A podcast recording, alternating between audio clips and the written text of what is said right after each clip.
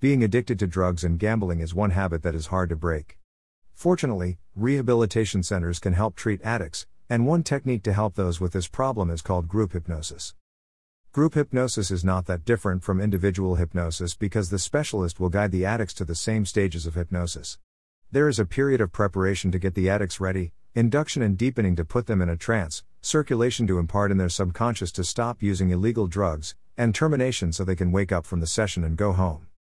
Naturally, those who decided to undergo group hypnosis may not feel like getting high at that moment.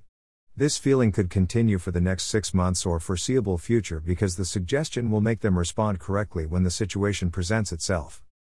The only challenge is that since this is done with a group of individuals, the specialist must use generalized hypnotic suggestions to ensure that everyone is on the same page and everyone will benefit from the session. Another term for group hypnosis is medical hypnosis. Studies have shown that it is just as effective in treating those with nicotine addiction because this technique bypasses the critical consciousness of the addict, thus paving the way for the treatment to become a success. In one clinical trial where 10 addicts participated, all of the people involved stopped taking street drugs for six months after the treatment ended.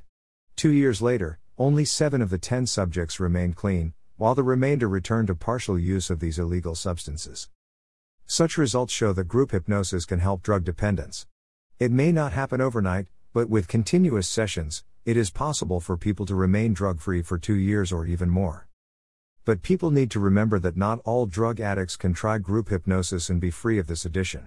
Certain factors make it work, such as the willingness of the respondents to try out hypnosis without any reservations and their determination to stop becoming an addict.